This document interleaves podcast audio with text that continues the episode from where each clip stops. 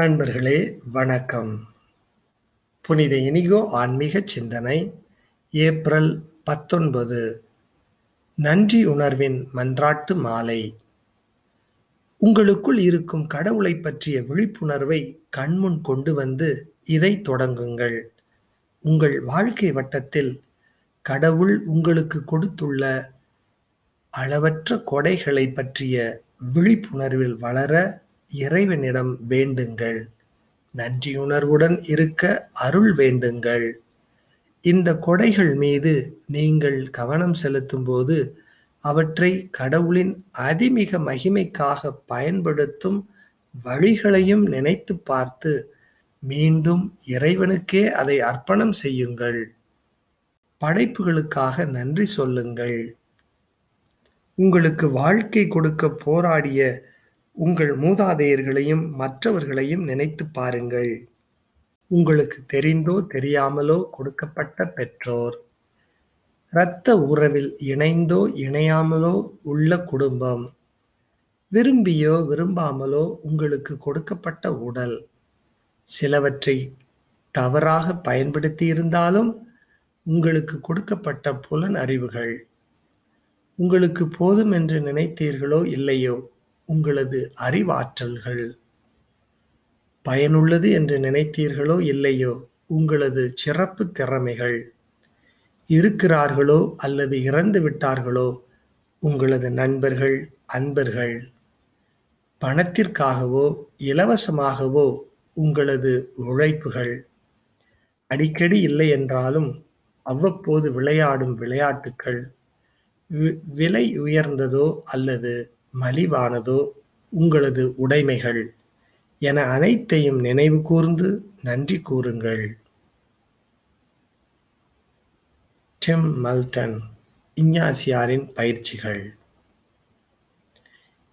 எதை சொன்னாலும் எதை செய்தாலும் அனைத்தையும் ஆண்டவர் இயேசுவின் பெயரால் செய்து அவர் வழியாய் தந்தையாம் கடவுளுக்கு நன்றி செலுத்துங்கள். கொலோசையர் மூன்று பதினேழு. தொடர்ந்து ஒவ்வொரு நாளும் இந்த மன்றாட்டு மாலையை ஜெபித்து வாருங்கள்.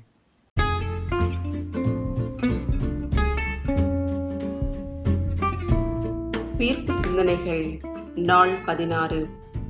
உயிரோடு இருப்பவரை கல்லறையில் தேடுவானேன் வாரத்தின் முதல் நாள் விடியற் காலையிலேயே தாங்கள் ஆயத்தம் செய்திருந்த நறுமண பொருட்களை எடுத்துக்கொண்டு அப்பெண்கள் கல்லறைக்கு சென்றார்கள்.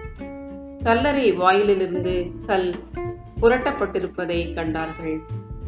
அவர்கள் உள்ளே நுழைந்தபோது அங்கே ஆண்டவர் இயேசுவின் உடலை காணவில்லை. அதை குறித்து அவர்கள் குழப்பமுற்றார்கள்.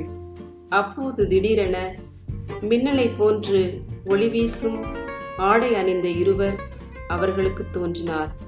இதனால் அப்பெண்கள் அச்சமுற்று தலை குனிந்து நின்று கொண்டிருந்தனர்.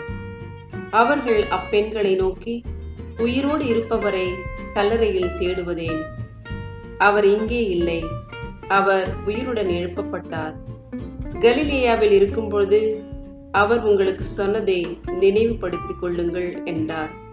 லூகாஸ் இருபத்தி நான்கு ஒன்று முதல் ஆறு முடிய. சாவினை புறம் கண்ட சரித்திர நாயகனை எங்கே எதிர்கொள்ளலாம்?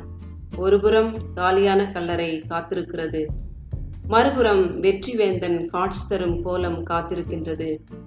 வெற்று கல்லறை புத்தம் புதிய கல்லறைதான். புனிதனுக்கு அடைக்கலம் தந்த கல்லறைதான். புண்ணிய மூர்த்தியை அடக்கம் செய்த கல்லறைதான். ஆனாலும் அது வெற்று கல்லறையே. சாவுக்கு சாவுமணி அடித்தவன் காட்சி தரும் கோலம். அது வெற்றியிலே தாட்சியுடன் விழாவிலே சாந்தத்துடன் பெருமையிலே பணிவுடன் காட்சி தரும் கோலம்.